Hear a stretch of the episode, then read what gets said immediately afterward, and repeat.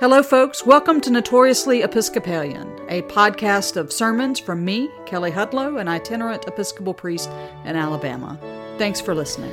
This is a sermon for the last Sunday after the Epiphany, February 27, 2022, offered at the Church of the Messiah in Heflin, Alabama. The principal text of the sermon is Luke chapter 9, verses 28 through 43a, the Transfiguration of Jesus. May I speak in the name of one God, Father, Son, and Holy Spirit. Amen. We are coming to the end of a cycle in the church year, of a church season um, that we began right after Christmas with the celebration of the Feast of the Epiphany. And this season is sometimes called ordinary time. We're often wearing green stoles unless there's a, a, a special occasion. And throughout this part of ordinary time or the season after the Feast of the Epiphany, our gospel readings are pointing us to different ways that we're supposed to understand who Jesus is.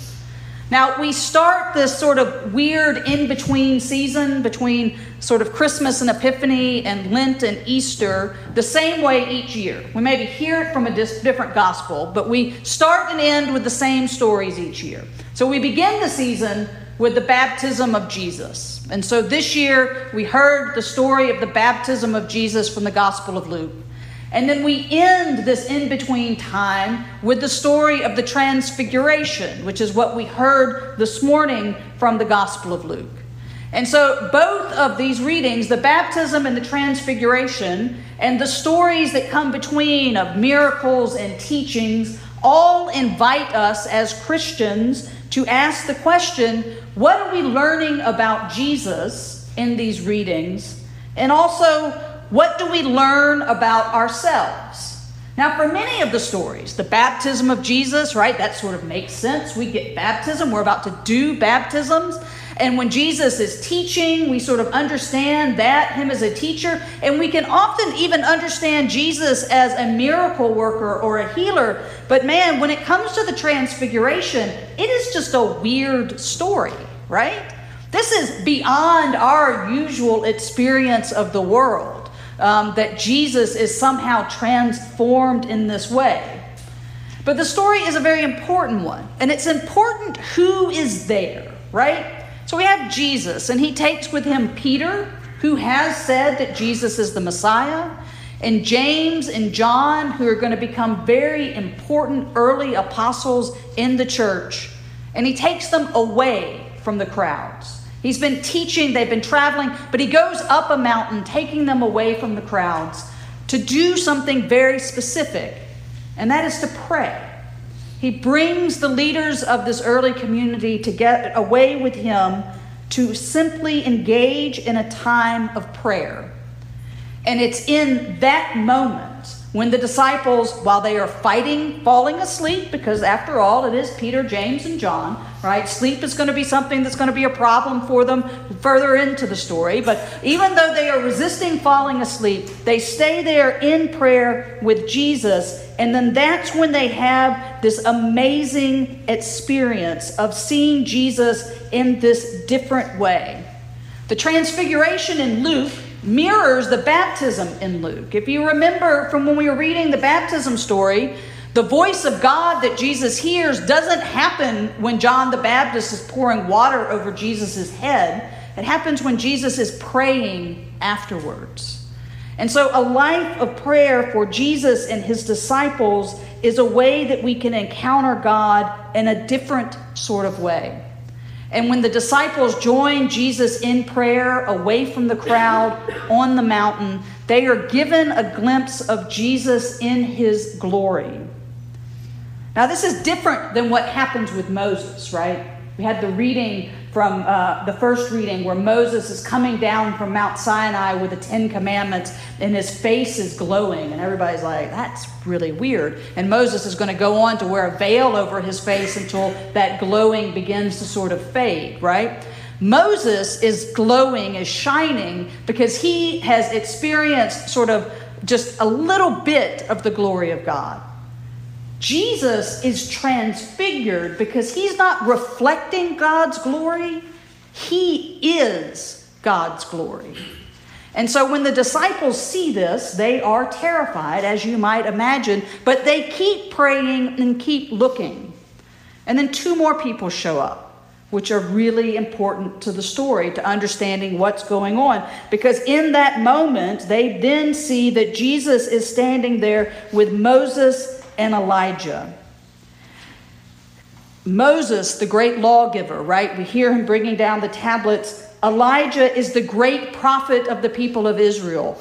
The return of Elijah signals the coming of the fullness of the kingdom of God. And so there is Jesus in his glory, the glory of God, with the great liberator and the great prophet of the Hebrew people. And unlike any of the other gospels, Luke lets us lean in and hear what they're talking about. Now, our translation makes it a little mundane, right? Jesus' departure, like he's going to get on a, on a Greyhound bus and leave Jerusalem. The word that we're translating is Jesus' exodus, his exodus from Jerusalem his trial and tribulation and crucifixion and death and resurrection, his exodus, which is our exodus, which is just as God saved the people of Israel from Egypt and led them out into the wilderness to the promised land and what we call the exodus. This is our exodus through the death of Jesus Christ into a world where we are set free from sin and death. So, James and John and Peter are there seeing this wonderful moment. After all of the questions that Jesus has asked them, that people have asked Jesus, now suddenly there is no more room for doubt. Jesus is God, the fulfillment of law and prophets, and the experience is so wonderful that Peter's first answer is we need to put up some tents and stay here on this mountain and never leave this wonderful moment. But that's not what they're called to do. Because it's in that moment that the cloud descends and that they hear the voice of God saying, This is my son, my chosen. Listen to him.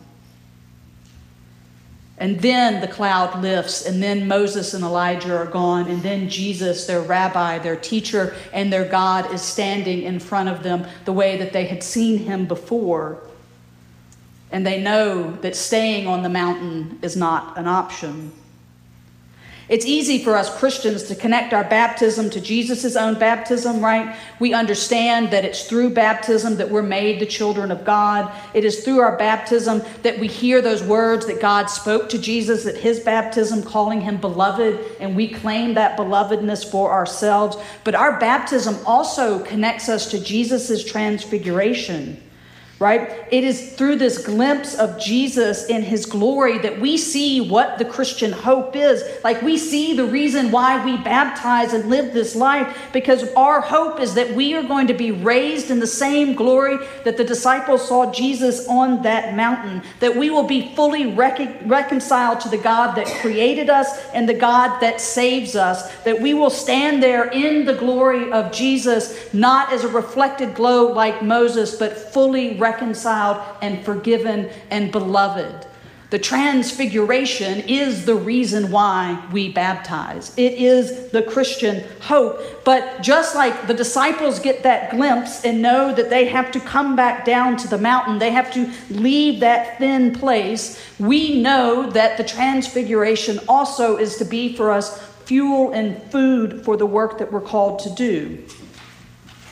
The Transfiguration teaches us that one of the purposes of this Christian community is to come together week by week to say our prayers, to seek thin places where we can point to each other, where God is at work in the world and in our lives. But as the church, we are never called to only stay here, right? We are always called to take what happens here to strengthen us and support us to go out into the world to continue the work that Christians have been doing since Jesus walked the earth, which is resisting evil and bringing healing to the world. So today, we are going to welcome new members into the body of Christ. Now, when we do this, some of them will make promises for themselves. Some of them, we are going to make promises on behalf of them. All of us are going to say and remember our baptismal promises and the covenant that we that was said when we were baptized. And we together as a community are promising to continue in the work of renouncing the forces of evil, to seek justice, to respect the dignity of every person. We are continuing in our commitment to come and say prayers together and to meet Jesus and bread and wine so that we can go out into the world and be agents of healing in the world. We're going to say prayers over water that remind us of that first exodus out of Egypt and out of the exodus that that Jesus leads us through out of a life of sin and oppression to one that is of freedom and love and liberation. Baptism, for us who have been baptized that are here, and for those that will be baptized today, is not the end of the story. It's barely even the first chapter. It's maybe just the first sentence. But it's important because it is in baptism that we truly understand that our identity as a beloved child of God and that we are marked as Christ's own forever. And it is in baptism that we receive our mission to continue as the body of Christ and to seek and serve Christ in all persons. And it is in baptism that we receive the promise that the glory of God revealed to us in the transfiguration is the glory of God that we will one day experience. Baptism tells us a lot about who we are. And when, the fact that we baptize, that right now in a world that is sort of crazy and doesn't make sense, right? In a world of division and violence and wars and rumors of war, we are here today to make the audacious, hopeful step to baptize new Christians to say that we really believe we can change the world, right? We are also saying what we believe and know to be true about God. Jesus saves, and God is faithful. And no matter how imperfect we may be as a church or a community, we are called ever deeper into a life together committed to changing the world. And with that in mind, I invite those that are going to be baptized, baptized and those that are going to be presented for baptism to please come forward.